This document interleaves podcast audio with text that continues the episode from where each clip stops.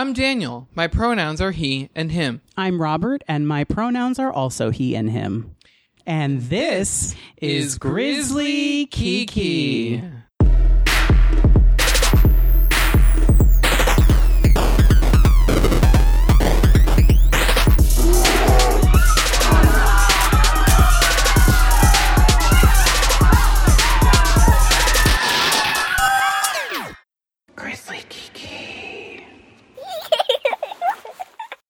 Today's episode is brought to you by Warby Parker, an eye care brand that offers chic and modern eyewear at a revolutionary price. Simply put, your glasses shouldn't cost as much as a meet and greet with James Charles.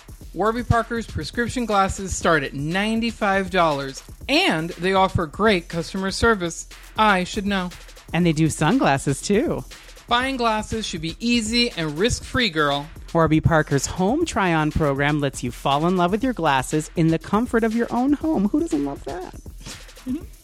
Choose up to 5 frames from hundreds of stylish options and have them shipped directly to you for free. That way you can try on all the frames and pick your favorite. And for every pair of glasses sold, Warby Parker distributes a pair of glasses to someone in need. We don't need people seeing things blurry. And Daniel wears Warby Parker, and now he can actually see me. And I'm now considering a divorce. Hey! To get started, head over to warbyporkertrial.com/Kiki. Wait. Warby Parker? That's a very different website. I was projecting. Very different. I mean, I project in all directions. Give them that link one more time. Oh, sorry. To get started, head over to warbyparkertrial.com/Kiki. Again, that's warbyparkertrial.com/Kiki. Warby Parker, modern eyewear made simple. Don't Google Warby Parker. You'll regret it. How are you? I'm great. I forgot what we were doing.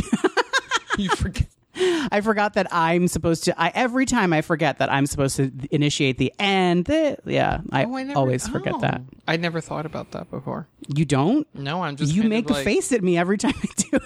Oh, I do? You do. Oh, wow. You do. You make a face at me, and I'm like, oh, right, it's me. Like 35 is not treating me well. I mean, if this is what it's like, I'm scared. It's only been like 2 months, 3 months. See, I can't remember. And my, we're officially a month away from my birthday.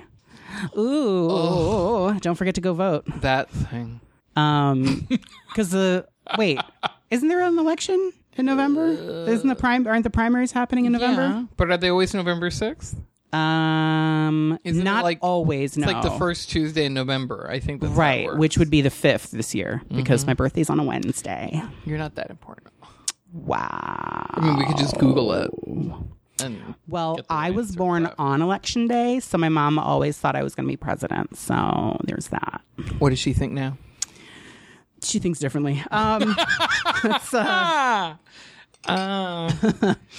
We were going to talk about seasonal affectiveness disorder because this weekend we were sort of checking in with each other, and we've both felt sort of run down. Yeah. Is that a good way to describe it? Yeah. And I went to a school where when fall hit, it was like gloomy and sad, and, you know, seasonal affectiveness disorder really hit for just about everybody. Yeah. And I never took it seriously. Like, I never really took it seriously. So I hate it. It's so, I mean, everybody knows it's real. I get it to a certain extent. Uh-huh. But I've never looked into one of those lamps or anything like that. Oh, right. There are lamps that replicate sunlight. Yeah. But it has to be, it's not just because there are a lot of rip-offs out there, or not rip-offs, but fakes, I guess, that are oh, this is a whatever. But it's not just a lamp that has a daylight light bulb in it. It's a specific wavelength of light. And isn't it a sheet of light? Yeah. It's kind of a very diffused, I've seen, they look like a box, and you just have it in front of you. Yeah. And it's a very diffused light, almost as if you were putting rice paper in front of the light. Oh, so okay. It's, that's what it is, like a light box. Yeah, basically. Yeah. But it has to be a specific wavelength and a certain type of bulb, and it's not just. I don't know. There's a bunch of stuff that goes along with it, but I really felt it today because it was dark by 5:15. Yeah. And I was working from home today, and normally it's like really relaxed, but I just felt very rushed today because I already knew that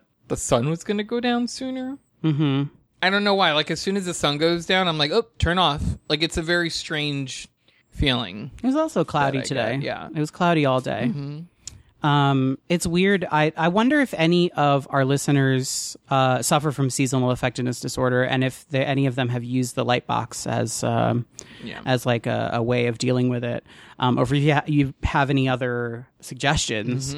Mm-hmm. It's weird to think that I would be affected by seasonal affectiveness disorder, because to me, when it's like, when you look outside and it looks like it's about like 6:30 on a Tuesday in October, right? I'm always like, ooh, it's like I'm walking through the beginning of the Goosebumps, like an episode of Goosebumps. Like, ooh, like it's fun with like the leaves fluttering through the breeze and all that stuff. I like it. Very hocus pocus. It's very hocus pocus, but I like it. I kind of like it. Well, fall can be nice in that respect. Like if you get into, like, because there are a lot of bright colors for fall too. So right. Like you can decorate your house in fall colors, like dress in fall colors, like really just embrace it and like enjoy it. That helps me sometimes with it. Like I like to throw myself because there's more than one of me today. Mm-hmm. There's typically more than one of you. Hello. I like to throw myself into projects, right, which I'm working on now. Do you want to talk about what you're working on? Well, I don't know. You don't want to talk about it? I don't think so yet, because not like yet. What if I don't end up doing it? It's going to happen. I mean, it's a sewing project, but venturing into men's clothing of a sort. I've never made anything for men. Yeah. Well. Whoopsies. Male presenting clothing or clothing. Masculine presenting clothing. Thank you. Yeah. There we go. Yeah. I think that's the proper term. But that's what I'm making. Yeah. In a way. Yeah. Maybe. Yeah.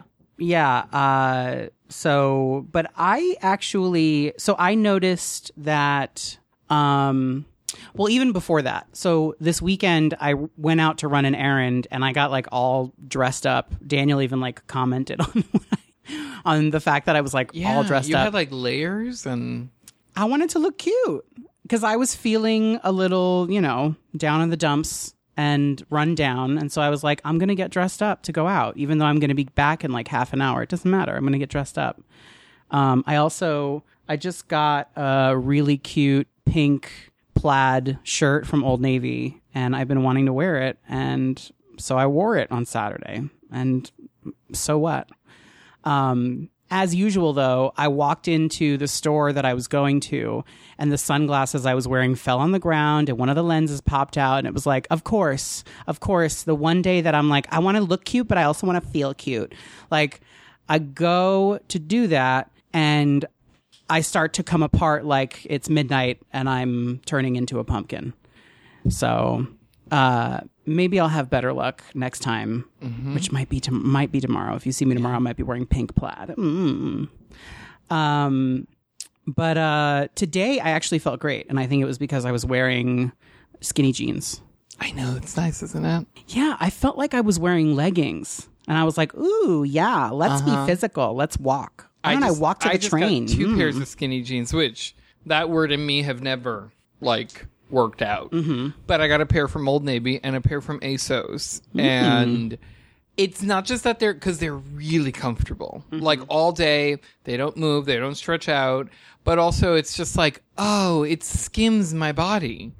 And like I don't feel like I'm wearing, like clown pants. Because like, if you're over a 34 waist, maybe even a 32, things start to get dicey. Yeah. In terms of the style of the clothing that is made available to you. Yeah. But we're trying to change that somehow.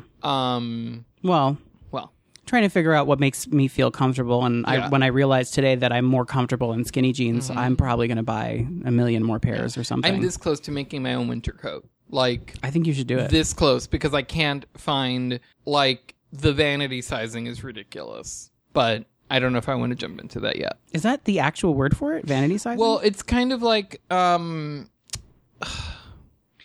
if I remember this correctly, basically it's like, It's kind of like, you know, when you buy something on Amazon or on the internet and it's like an extra, extra large, but it's like Asian extra, extra large. Like a triple XL in is China, like, basically. It's like a says large. It on the, yeah. It's like a large in US sizes. So it's because different countries have different concepts of what a large is and a medium is and stuff like that.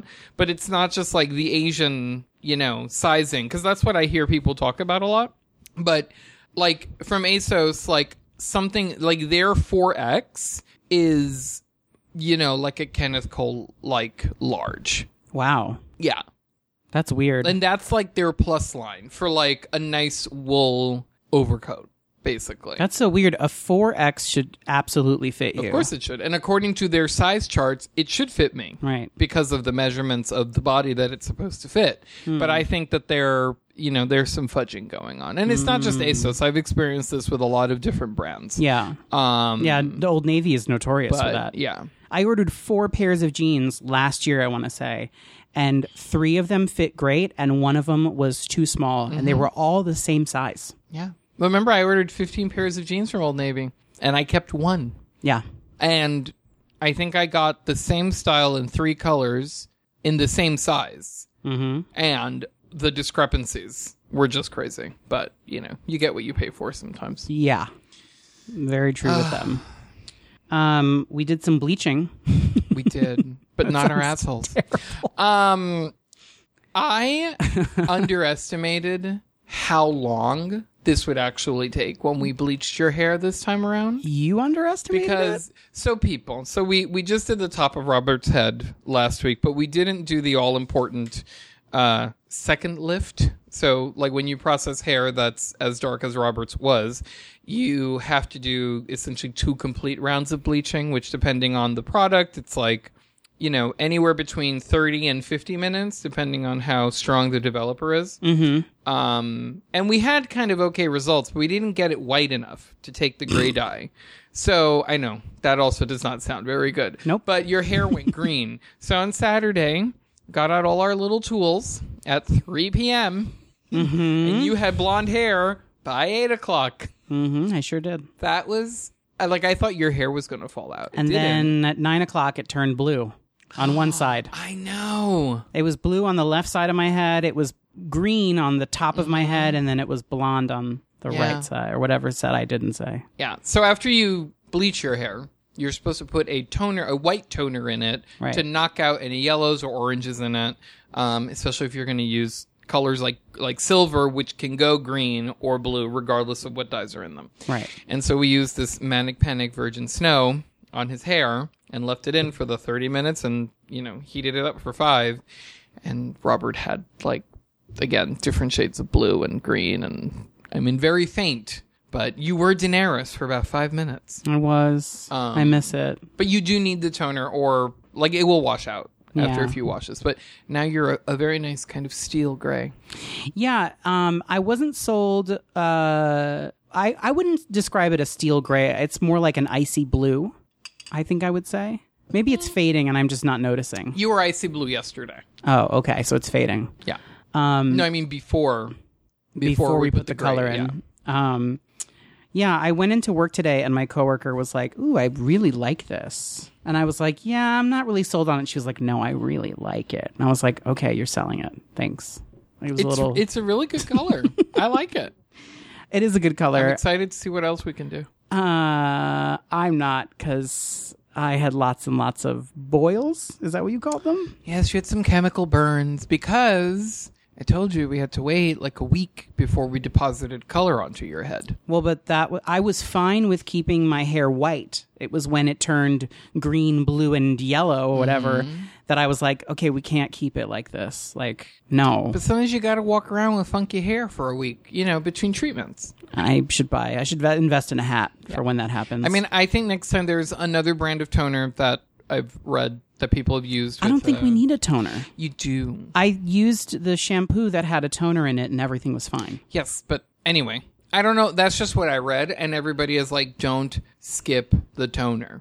What happens if we skip the toner? My hair turns like orange? It's not stabilizing the color, apparently, that you already have in it. And so it can turn like yellow, green, you know, because like the toning shampoo is like a maintenance thing. Okay. To keep your hair free of colors. But blonde hair and white hair that's been color treated can absorb all sorts of things from the environment that will cause it to turn color. That's why. What? Yeah, that's why people. I didn't know that. Have you never heard the stories of people who have their hair bleached or just have blonde hair and they get into chlorinated water and they come out and it's green? Yes, I've heard of that. Yeah. Exactly. But that's not... I'm not going swimming anytime soon. It doesn't matter. There's all sorts of things in the air and in the environment. This is what I'm talking about. The fact that I could walk outside... Of course. And, you know, a strong gust of wind could come and change the color of my hair. No, it's just... It's things in the environment that can latch onto your hair, specifically lighter colored hair. Sounds very practical magic. And... You know, because you have to. We stripped your hair,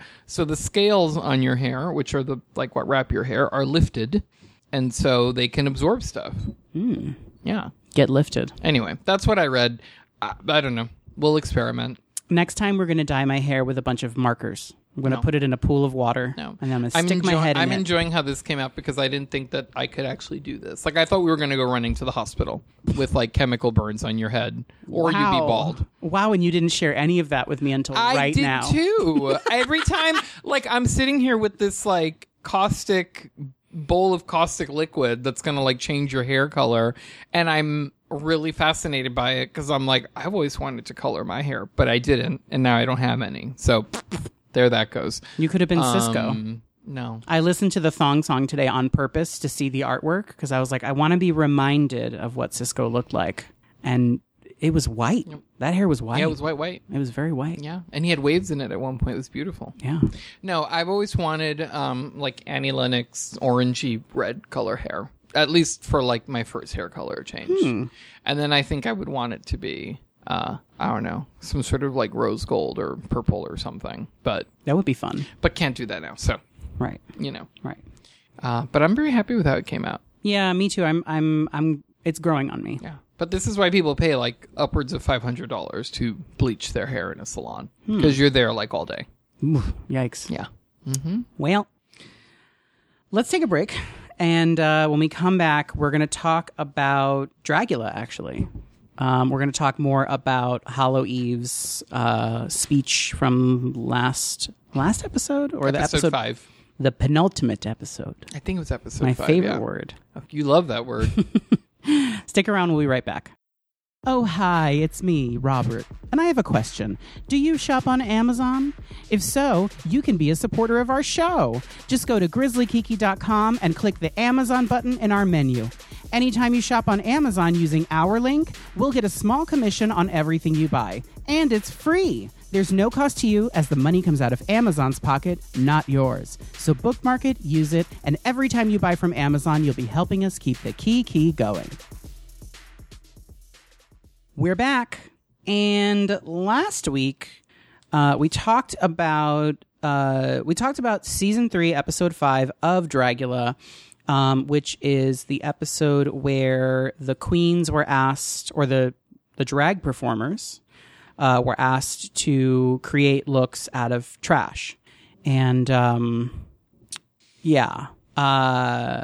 Sorry, given the framing of the conversation we're about to have, I have a problem with it being considered trash. But anyway, well, okay, I'll leave that aside. That's this was the words of the Boulets. That was the assignment. That was the assignment. To create, you know, garments made out of trash. Yes. And Hollow Eve decided to craft a very like beautiful garment, stunning garment. Yeah. We talked about it on the last episode, but it was this quilted kind of corseted top. And jewelry and hair and the whole 9 yards out of feminine care products. So maxi pads, tampons. Again, those two things in different sizes, different sewing techniques, and they were criticized by the Boulets and the other judges because they were told that it looked unfinished. And to a certain extent, both Robert and I agreed that it did look unfinished.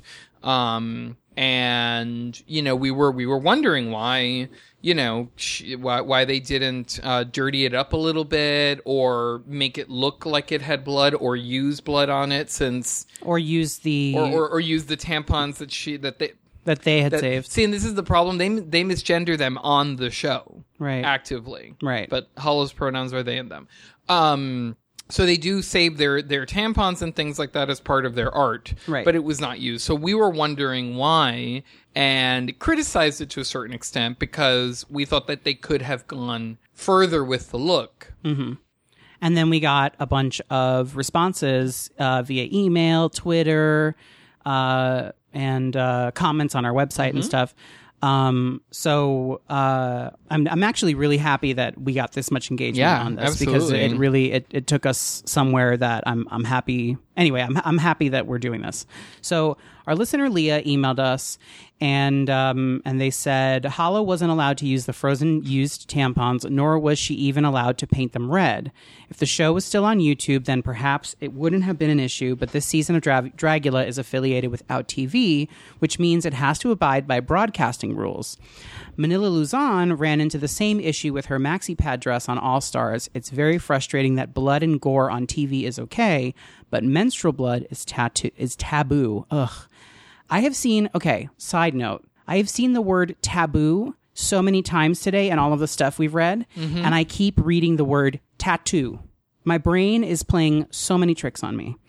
Back to Leah's email. Hollow does like to make long-winded speeches, but I think her angry reaction to the judges' critiques was directly related to the restrictions that had been placed on her and was likely frustrated that she couldn't directly address that issue on the stage or even backstage with the other contestants.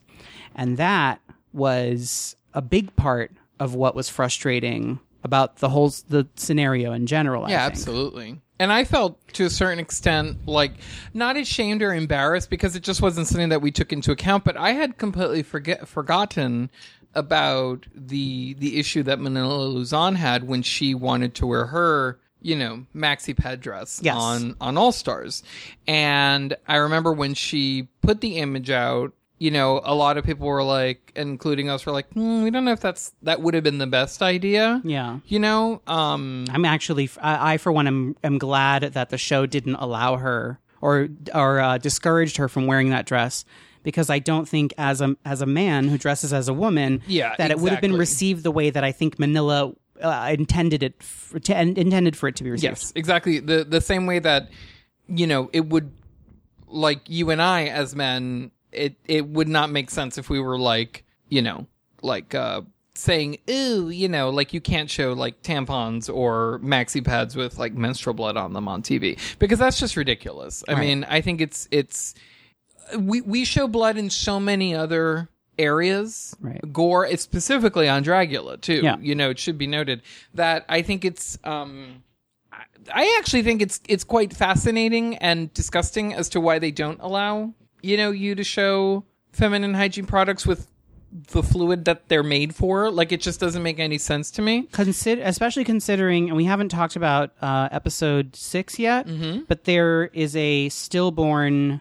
calf fetus. Yeah. That was an actual calf fetus that was taxidermied, shown mm-hmm. on that episode. And I feel like if we're going to go ahead and show a stillborn calf fetus mm-hmm. on this show, then what's wrong with, and I think this was Hollow's point, mm-hmm. is like, if we're going to use, especially with the conversation that they had with Dahlia, if we're going to use this refrigerator to house meat products, what's wrong with me putting my used tampons in here? Yeah, like, where was Priscilla keeping that stillborn calf? Exactly. I mean, that would not fit in a fridge, and I'm sure it was like formaldehyde preserved. Having once kept a shark fetus in formaldehyde in my refrigerator, that's for another day. Okay.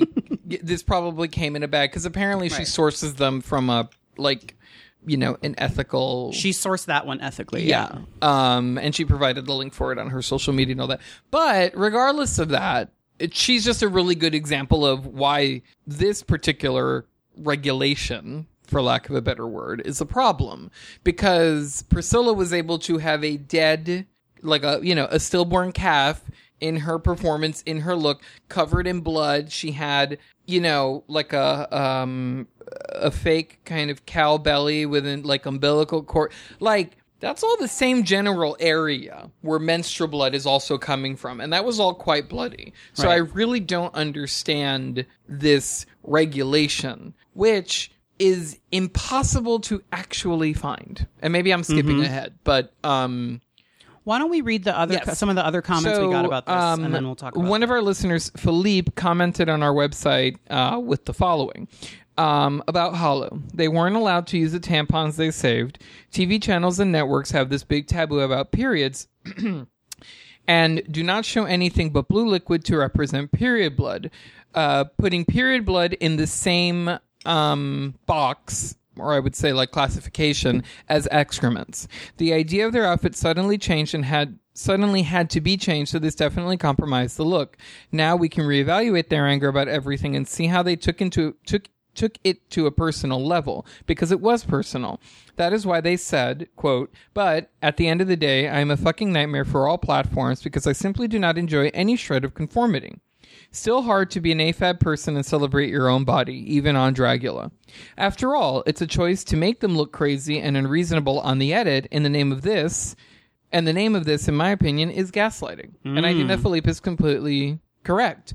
There could have been something... some disclaimer, some note saying that, you know, this is not allowed, or allowed Hollow to express maybe more than what we were actually shown. Yeah, allow them to explain. Yeah, explain that this was something that they were told not to do, or put it on the show to explain it. Like, and going back to Leah's point about Manila, is that Manila later said that she was strongly discouraged and told she'd be edited. Exactly. That it would be like be pixelated or something. Yeah. Well, so our listener Erica tweeted us, and it was a lot of similar stuff as to what Philippe said. But she also mentions that she'd been thinking of the show as so much more open and honest than the other one. And this makes me remember that it's all show business, baby. It's a bummer. And then she goes on to say that Dragula doesn't address it within meaning the fact that Hollow wasn't allowed to use these products, or the used tampons. And so then Hollow looks like an over-the-top hysterical bitch, quote unquote, who sounds like your fucking mother, end quote, rather than someone who is protesting a very real censoring of their art. And again, I mean, when I saw this tweet from Erica, I was like, oh my God, you're absolutely right. That is exactly what happened. They made Hollow look like, you know, a hysterical woman, and that's not who they are. Very, very plainly, that's not who they are. And I think it's, I don't know. I thought that it was very irresponsible of the show. Absolutely. To paint them in this light. Yeah. And this is the thing where, on, I guess, to play devil's advocate, but I don't really know if that's what I'm doing, which I should know what I'm doing, is that I think that that Hollow's elimination didn't necessarily have everything to do with the fact that their look looked unfinished. I think there were other things at play, you know, just as like some performance things and whatever. But I think the eliminations on Dragula are cumulative. Yeah, exactly. Because if you look at like a report card for each of the contestants, it was Hollow's turn to go. Yeah, unfortunately, exactly. According to like a cumulative thing. But I think, and the thing is, I guess I'm not smart enough to know how to address this, but well, first of all, flabbergasted that we both forgot about the what Manila went through with her period look, for lack of a better word, and so it just kind of left my mind, and I didn't even think to reference that when we were having our conversation last week, and instead kind of putting the blame on Hollow, which is not correct at all, for having like an unfinished look. If you're not allowed to do something, like what else were they going to do to make their look like discarded, because I guess, you know, discarded feminine hygiene products. Exactly. What was she going to do? Covered in blue liquid, like in the commercials? Right. And that's where we did some digging after receiving these comments and kind of like having our rusty memories jogged that this has been an issue in the past. And so we found several articles that say that they have found that the FCC you know, has kind of put a ban on depicting menstrual blood in... Or anything that doesn't... anything that looks like not water. Exactly. So that's why... And it doesn't just extend to, like, feminine hygiene products. It's... Right. Diapers, anything that is supposed to absorb a bodily fluid gets the blue liquid treatment. Right. But they don't. And for a while, it extended to. I don't know that the rule extended to these, but they wouldn't use anything other than a blue liquid in paper towel commercials. Exactly. Only until recently have they been using more realistic liquids, like juice and. Yeah. Juice, right. Spaghetti. I mean, you know. Right. But right. what I found interesting in reading these articles is that it wasn't until 1985 that the word period was even mentioned in like a tampon or maxi pad ad, and it was said by Courtney Cox. Yeah. Of all people, I didn't know she was in one of those. It was an Always commercial, wasn't it? It didn't specify. No, Always was. In 2011, Always was the first feminine hygiene product brand to show red. And it was a small dot on a maxi pad. And they got, like, ripped to shreds by the powers that be. And they had to, like, you know... Pull the commercial and all of that. Right. And the thing that is even more interesting than that is that it was illegal to advertise feminine hygiene products until the year 1950. Mm-hmm. That's wild. Yeah. Mm-hmm. That's like... But the thing is, see, and this is just one example, which I'm sure, you know, we're men who, you know, I guess, fortunately, are... We don't have life experiences where we... You know, we have the privilege that we don't have to go and buy these things, you know, buy tampons, maxi pads, things like that. You know, we don't have to pay the luxury tax. We don't have life experiences with menstruation. Exactly. Personal life experiences. So our lack of knowledge, but I feel like our lack of knowledge also comes from a place of male privilege in this respect. Oh, absolutely. Which is what I was trying to... But it's a blind spot. Exactly. And... Like, the blind spot may be there, but now that the blind spot is not there, because our listeners kind of pointed out, oh, remember this? Yeah. It's now like you can't, now it's like you question everything. And it's one of those things. So, like, yeah. I, over the past, 2 days that we've been talking about this, very vividly remember not understanding why babies had diapers and why women had diapers. Because that is, like... And I knew what a period was from when I was really young. I knew that it was blood, about shedding the, the lining of the uterus and all that. Because my mother sat down and explained it to me. Right. And said that's why she had to use these products, maxi pads and things like that. But then watching the commercials, even though I had this knowledge, I would only ever see blue liquid. They never mentioned blood. They never mentioned menstruation. Like when I was a little kid, it was like, oh, a visit from your monthly friend, Aunt Flo, maybe period here and there, but it wasn't as widely used as it is now. Mm-hmm. So I really wondered why, babies had diapers and women had pee-pee pads is what I thought they were growing up, because you use the same liquid. Right. But they're not like... I think that that's a really bad thing to be confused about as a child when Absolutely. You've already been given the correct information. Right. But it was up to...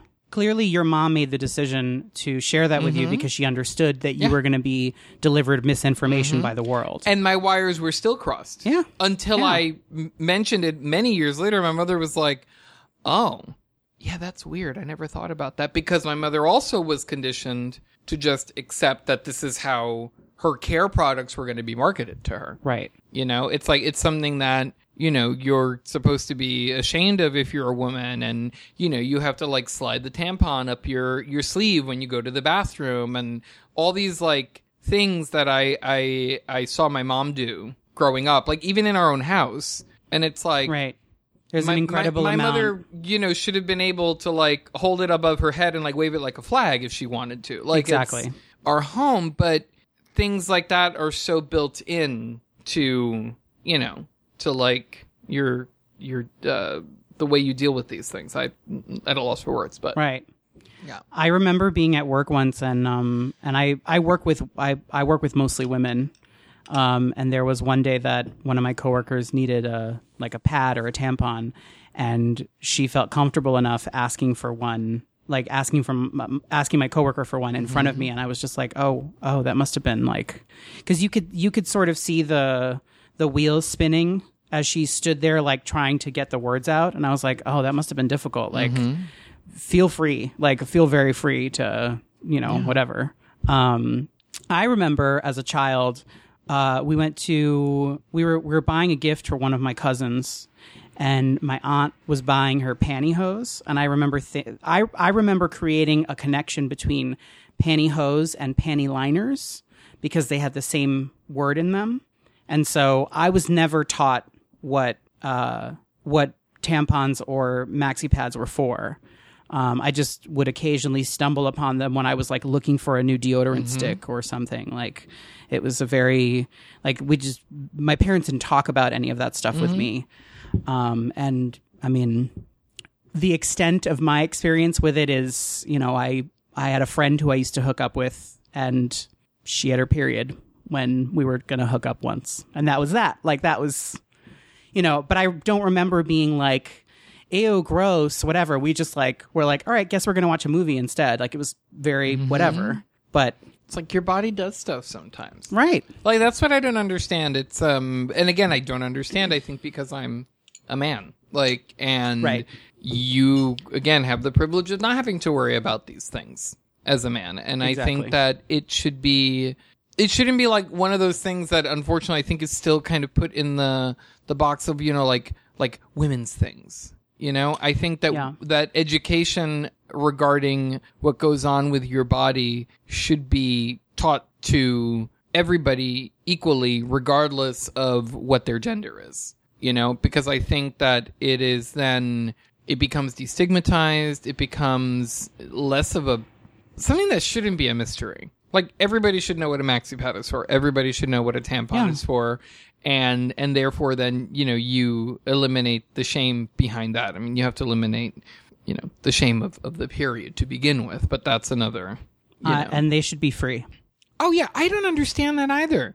And I've researched why there is no, I mean, and obviously I'm not the first person to say this, but there is no reason why these products should be taxed the way they are. It makes no sense. If I, as a man, can go to my doctor and get a prescription for Viagra and have part of it subsidized by some weird coupon program that exists on the internet, why are women paying extra taxes on, or any taxes for that matter, on any feminine hygiene? Why are they it should be the same as I know that in Florida where my parents live, they're diabetic and they can pay $1 for their insulin.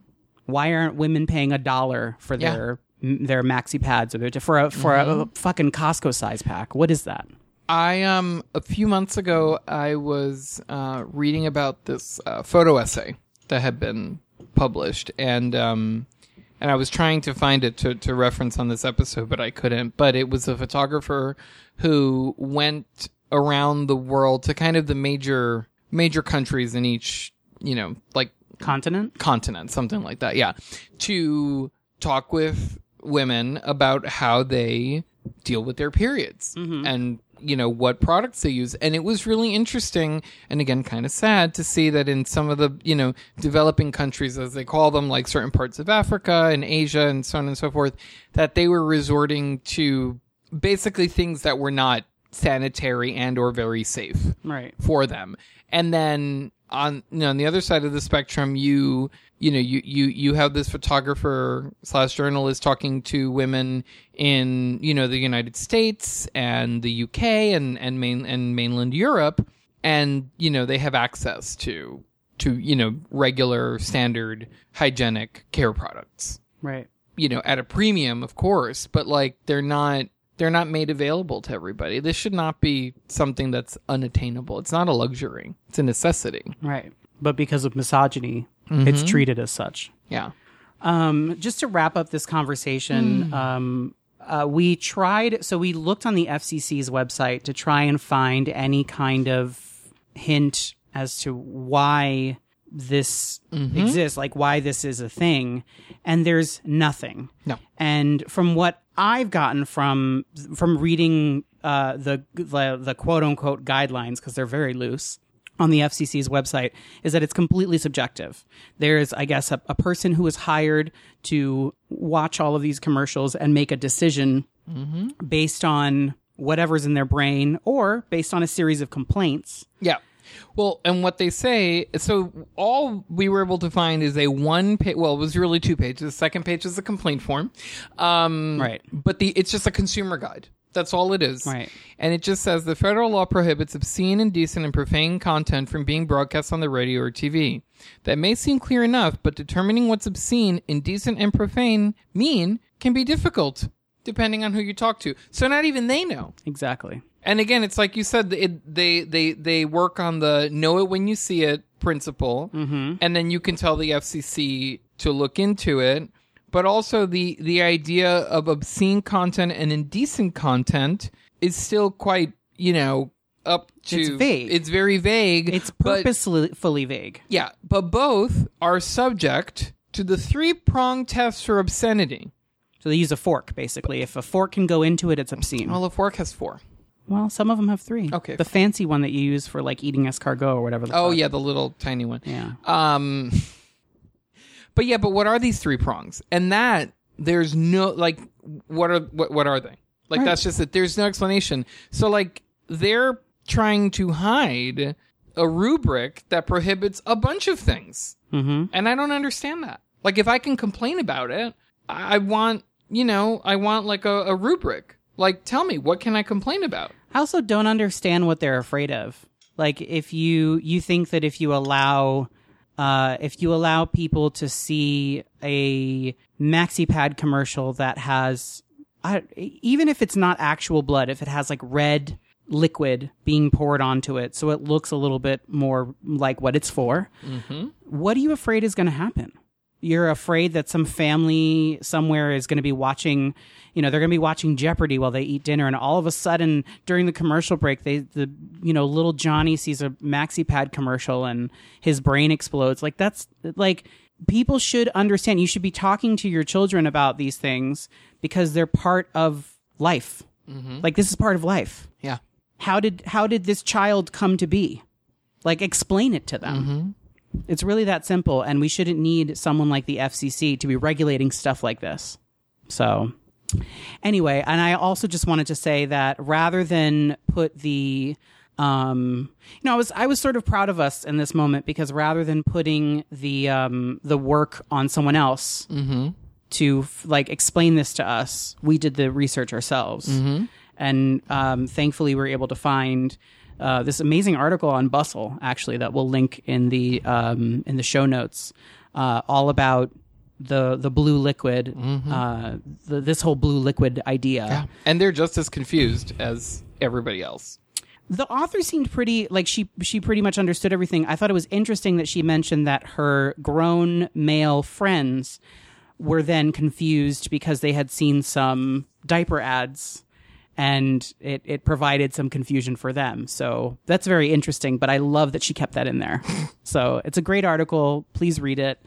We're going to take a break. And when we come back, we're going to continue talking about Dragula, actually. And we're going to talk about Drag Race UK for a minute. So stick around. We'll be right back.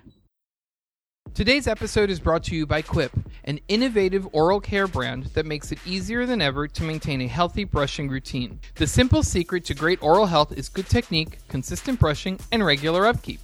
Do away with the myth that more power and features means a better clean by trying out their beautifully designed electric toothbrushes. They also take the guesswork out of replacing your toothbrush by delivering a new head and fresh batteries to you every 3 months. Shipping is free, and you can cancel at any time. We use Quip, and it's made us smile more because our teeth are actually clean. Quip is offering you, our listeners, $10 off your first refill by signing up at tryquip.com/Kiki. Again, that's tryquip.com/Kiki. Quip, oral care designed for a modern lifestyle. We're back.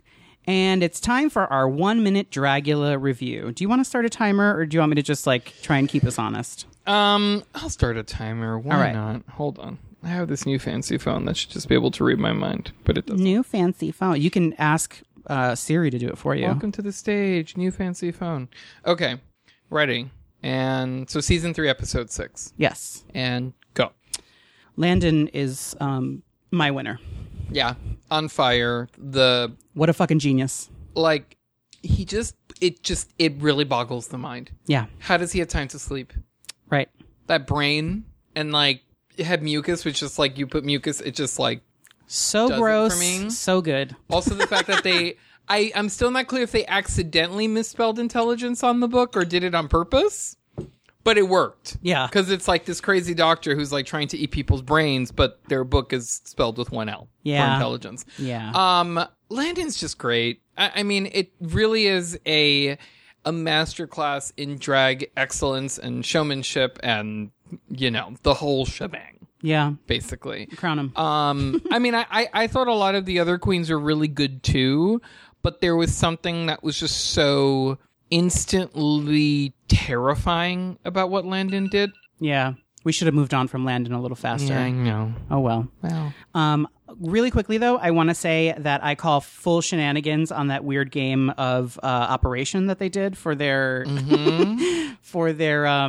extermination challenge. Yeah. That shit wasn't real, was it? Do you think it was real? You think they were really getting shocked in the collar? I thought Priscilla was going to pee herself. Like, because they both were. They were acting. I don't know. But, we'll have to ask Madeline about that. But one of them was acting a little better than the other one, if you ask me. So which one? The one who stayed. Let's move on. Wow. So now that we have RuPaul's Drag Race UK, we're going to start doing 1-minute reviews. Yeah. I'm going to be very honest. I would love to talk about this show for more than a minute because I thoroughly enjoyed it. Can we do 2 minutes? Can we? Sure. Let's do 2 minutes. Because this is like a landmark moment. Can we do 3? No, 2. Okay, fine. Wait, what time is it? What time is it in the UK right now? It is 3 in the morning. So if we did it at 3 in the morning for 2 minutes, would it still be? What time would it be? 3:05. It would be 3:02 when we were done. Well, 3:05 because it's 9:03. Okay, I think it's everything I just said had nothing to do with anything. So let's do 2 minutes on the clock. And let's do 3. Let's be nice to ourselves. Let's treat ourselves. Why not? We never do. What? Nothing. Okay. So 3, 2, 1, 3 minutes. Go. Season 1, episode 1. I love it. I feel like it's the first time. It's the first time. What do you mean by that? I feel like it's the first time I've seen Drag Race. Oh. Like, I feel like I did after the first episode of the first season of Drag Race. It was different and refreshing and just... Okay. So I want to ask you a question. Do you feel like, so in the photo shoot challenge, RuPaul was nervous laughing for a lot of it. Do you feel like that had to do with the fact that she could not understand people's accents? Yes. Okay, good. Yeah. I like that. Yeah. I like that RuPaul is just as thrown off as all of the contestants because she gets a taste of her own medicine. I love how specifically British it was. And I know people are like, well, of course it was going to be, right? But very quickly, in like 10 seconds, it's that... I was worried that the predominance of Drag Race, like U.S. Drag Race being transmitted out into the world, would have shifted local drag, like place. Would have turned Vinegar Strokes into like, I don't know, Shea Coulee. Because Vinegar Strokes to me is one of the more entertaining of the bunch, but her makeup is not great. But it transcends, like, even though her makeup isn't great, I'm still rooting for her because I enjoy her. Yeah. That it wouldn't just be not that Shea is just a beautiful queen, but that it's, you know, there has been this cookie cutter thing in terms of looks and trends that get adopted. I wasn't saying that Shea was just a pretty queen. I was saying that her makeup is refined. I know. It is very refined. I'm just saying, I was clarifying it. Sure. You know? Sure you were. I just loved it. I loved it, and I'm kind of obsessed with Scaredy Cat. And I have to say that the fact that... So the first person to go home being Gothi Kendall, who... That lip sync, like, Gothi Kendall pathetic. Should be embarrassed. That was pathetic. Embarrassed of herself. Yes, embarrassed. For herself. That was... That was sad. That was some. The Bachelorette got too drunk and somehow stumbled onto the stage and was trying to lip sync next to the drag queen. Like, yeah, you should be embarrassed. That is wow. Also, why Blue Hydrangea did not win is beyond me, because that coin thing. But also, why was Blue Hydrangea safe? And who was the other girl who did something? Something was in the top. Yes, and but there was another girl. Yes, but there was another girl. I mean, something. No, she didn't win. It was the other one who won, and I don't know why she won. Probably because the Vivian. Probably because they love Pete Burns. Yeah. Well, also she was the Drag Race ambassador, so I feel like that has something to do with it. Even though they're saying it's not, it doesn't. So she's Raja, basically. Mm. What? Mm. It's well known.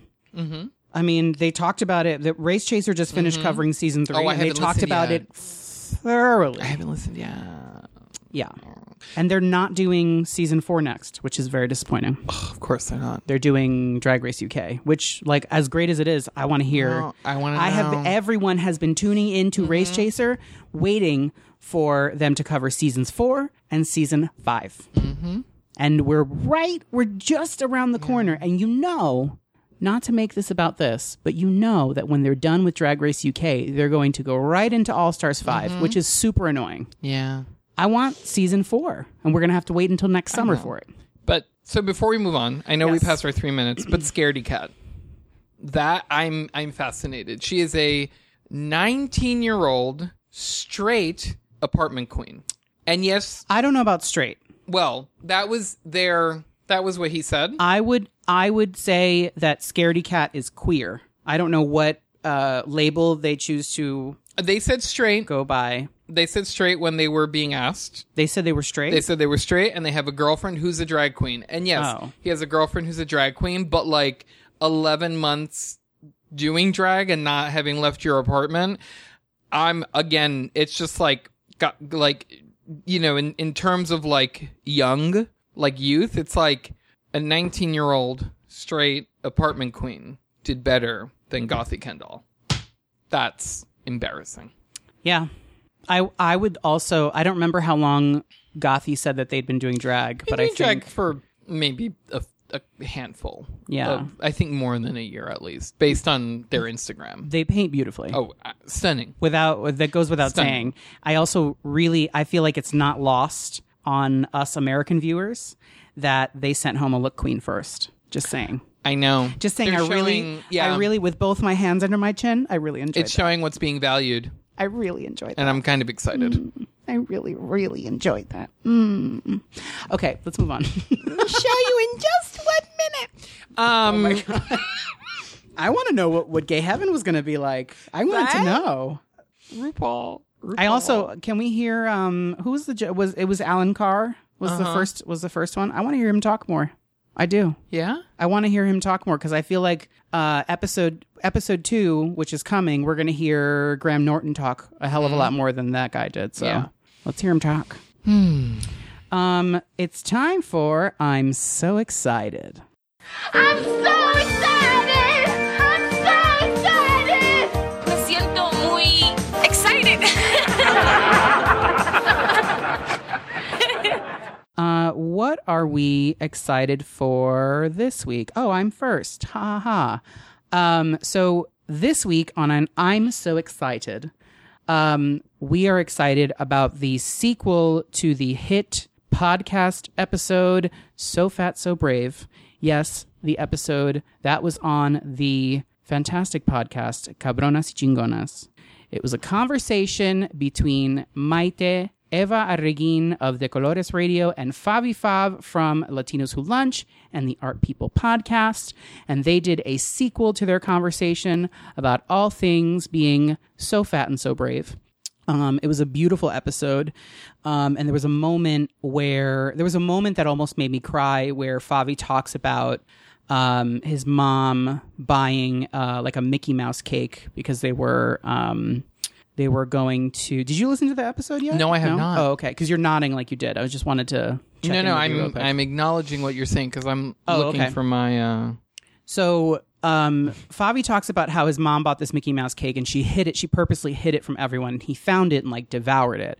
And I can't tell you, I have so many stories about this because as a child, I was deprived of all of the like the fun, processed, albeit processed snacks that, thanks for that. Sorry. I was deprived of all of these like fun snacks that all of my peers were eating.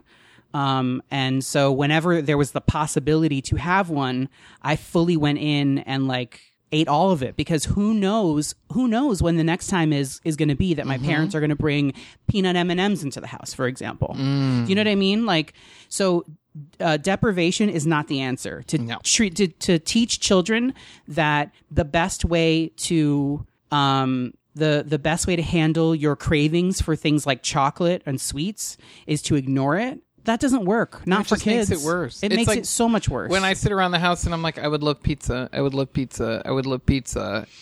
then I say, no, I shouldn't because we're doing keto. It just gets worse. Yeah. So I just order the pizza. Right. And then I'm good for a little while. Right. You know? It's also like teaching... Not really the same thing, but well, sure. But I'm saying depriving yourself of things and also kind of like looking at them like they're... Well, bad. Well, specifically, what it triggered in me is that my father and I have a similar sweet tooth, and so what my dad would do is he would buy all of these king size chocolate bars, and he would hide them from me, and it became a game at a certain point where he would hide them somewhere. He usually hid them in the liquor cabinet, which was like super easy for me to figure out. But he started getting a little bit more creative, and I had nothing but time on my hands. Let's be real. So I would find, and my favorite was when he got the symphony bars because those had like little like nuts and dried fruit in them. Oh, the fancy really good ones. Yeah. So I would find them and I would make a point. Like the day I found them, I'm like, okay, I have to eat 2 of these. And that's an unhealthy amount of sugar for a child. But at the same time, you're teaching me that I'm not allowed to even look at any of this food. So, how am I supposed to react? Yeah. And then the other time I thought of immediately, my parents used to buy, or my dad would occasionally buy a Costco-sized bag of peanut M&Ms. And so...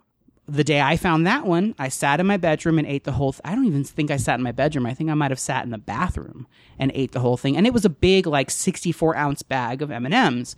And I flushed the bag down the toilet so I could get rid of the evidence.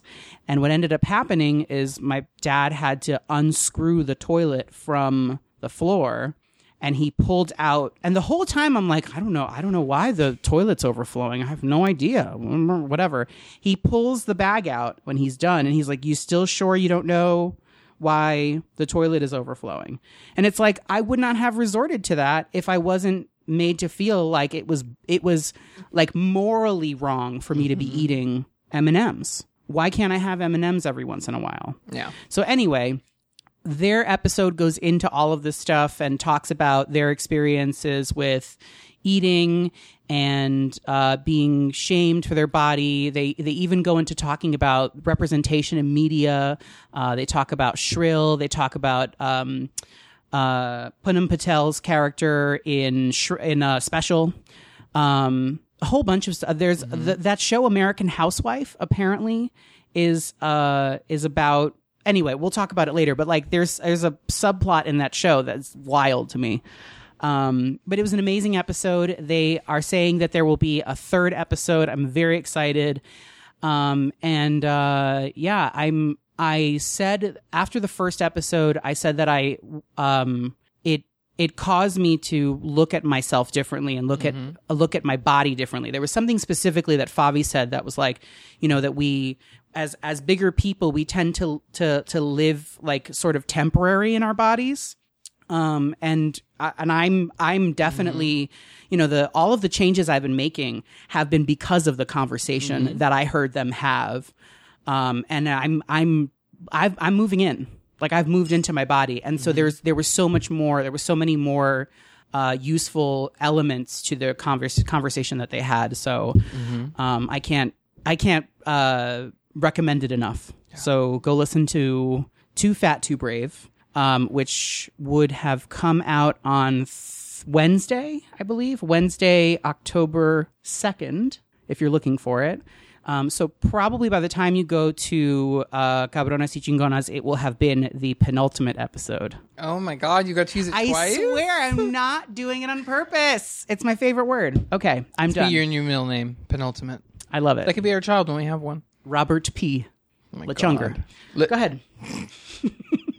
So that noise that I so inconsiderately caused earlier was because I was trying to look up my I'm so excited because it came up to me. It came up to me. Jesus Christ. Well, but what about this one you have here? Well, I want to leave that one till the end. Oh, okay. So Lisa over at Black Women's Stitch, who we've talked about a bit on the podcast. She is based in the South and runs a kind of sewing group specifically for Black women. And this past weekend, they had their Stitch Please sewing retreat, where they rented at a conference room at a hotel, had all their sewing machines up, so on and so forth.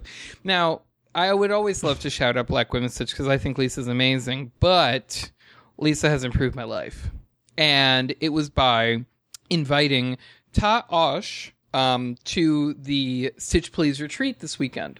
And Taoshe is I believe they're a southern-based custom clothing atelier. Let's call it an atelier based in Louisiana. Mm-hmm. And among the many things that they do, they also allow you to buy raw materials via their Etsy store. Mm. And what they brought to share with the women at Black Women Stitch Please was an 85 shade palette of mesh fabrics, nude mesh fabrics. So they produce the most nude shades of any retailer out there, which I think is amazing.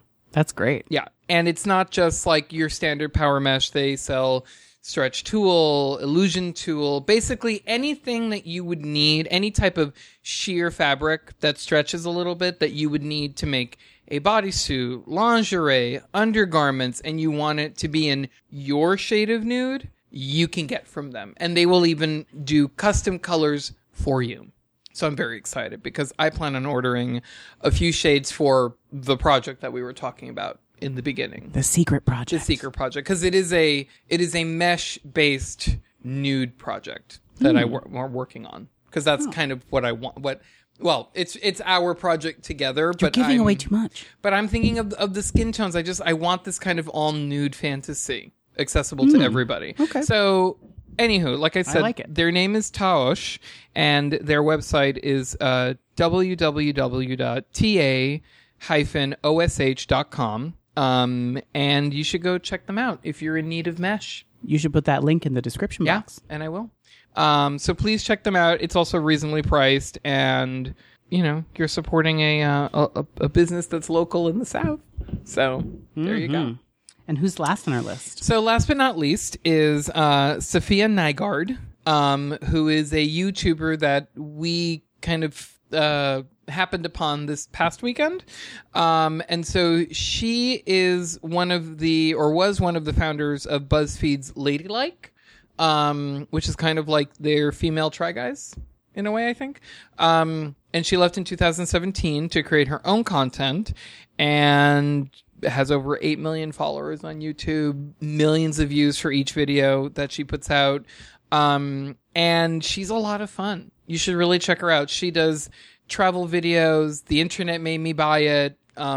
She just debuted her lipstick collaboration with ColourPop that involved her making a life-size lipstick. It was like 6 feet tall? Yeah. It's a lot of fun, and she has such a dry sense of humor. All right. That's my favorite. And see ya next time.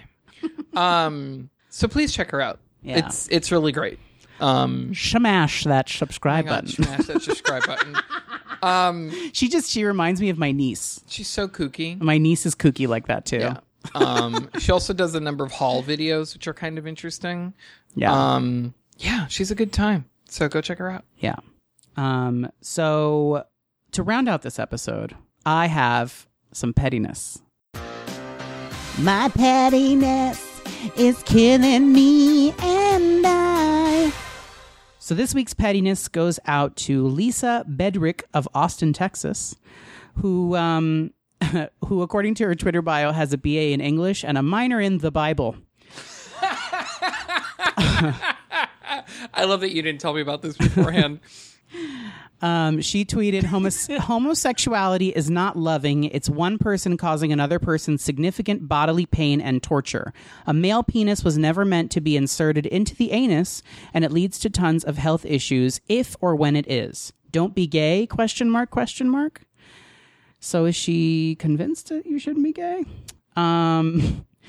So I just really enjoyed how Twitter immediately was like, let's respond.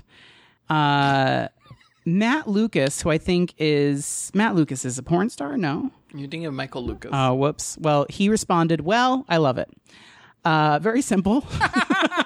But you can smash my like button anytime you want. Uh-huh. Bottoms for Kamala.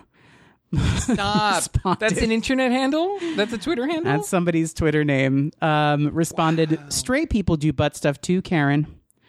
Let's see... Are you sure you weren't conceived via anal sex, being so full of shit and all? This is just... Oh, that's gold. This is exactly why I invented. That's why I added this segment into the episode, because there are so many moments like this that happen on Twitter. Right. As well, right. Which is amazing. And then, let's see, Michael McGee said, love between a man and a woman results in childbirth, which causes serious discomfort and sometimes death. What's your answer for that? A little less funny. But he's whores of yore wrote, puts down lube, puts man down. Say what now? That one's a little more, it makes more sense if you're like reading the tweet. Illuminati. Oh my God. Says, obviously you're not doing it right. My favorite was Olivia Mace, who basically took this woman's original tweet and changed it to say, homophobia is not loving. It's one person causing a community significant emotional pain and torture. An uneducated opinion is never meant to be inserted into the public domain, and it leads to a ton of abuse if and when it is. Don't be homophobic. Work. Right? Wow. And then I guess Lisa got tired of all these responses, and she responded with, I'm not anti-gay people. I just want to make sure people know what the Bible says about homosexuality, with another question mark at the end. Actually, wait, I think because of the way I'm reading this, the question marks are supposed to be like emojis. Whoopsies. It doesn't say anywhere. I'm pretty sure it doesn't say anywhere in the Bible that you shouldn't put your penis into... I know it's not explicitly mentioned. It says. Well, first of all, the Bible was translated from a language that nobody uses anymore. Yeah. So there's that. It also depends on which translation of the Bible you're reading. Right. Like right. Yeah. It doesn't always translate. Yeah. That's why Moses has horns. Let's not forget that. But like also... It was a translation error. But also like it's 2019 and people have made so many advancements in technology and science and all kinds of stuff. Also, that's where my... oh my God, why am I forgetting this? That's where the button lives. That's what we're going to call it. Smash my like button. Right. There we go. Smash my like button. Yeah. Like if the like button, if a man's like button, well, no, hold on. Let me phrase this properly, because I do know English. Is that if nothing. The prostate. If nothing was supposed to go up there, then why is the prostate there? Yeah. And why does it feel good? Like, yeah, is her name Lisa or Karen? It's Lisa.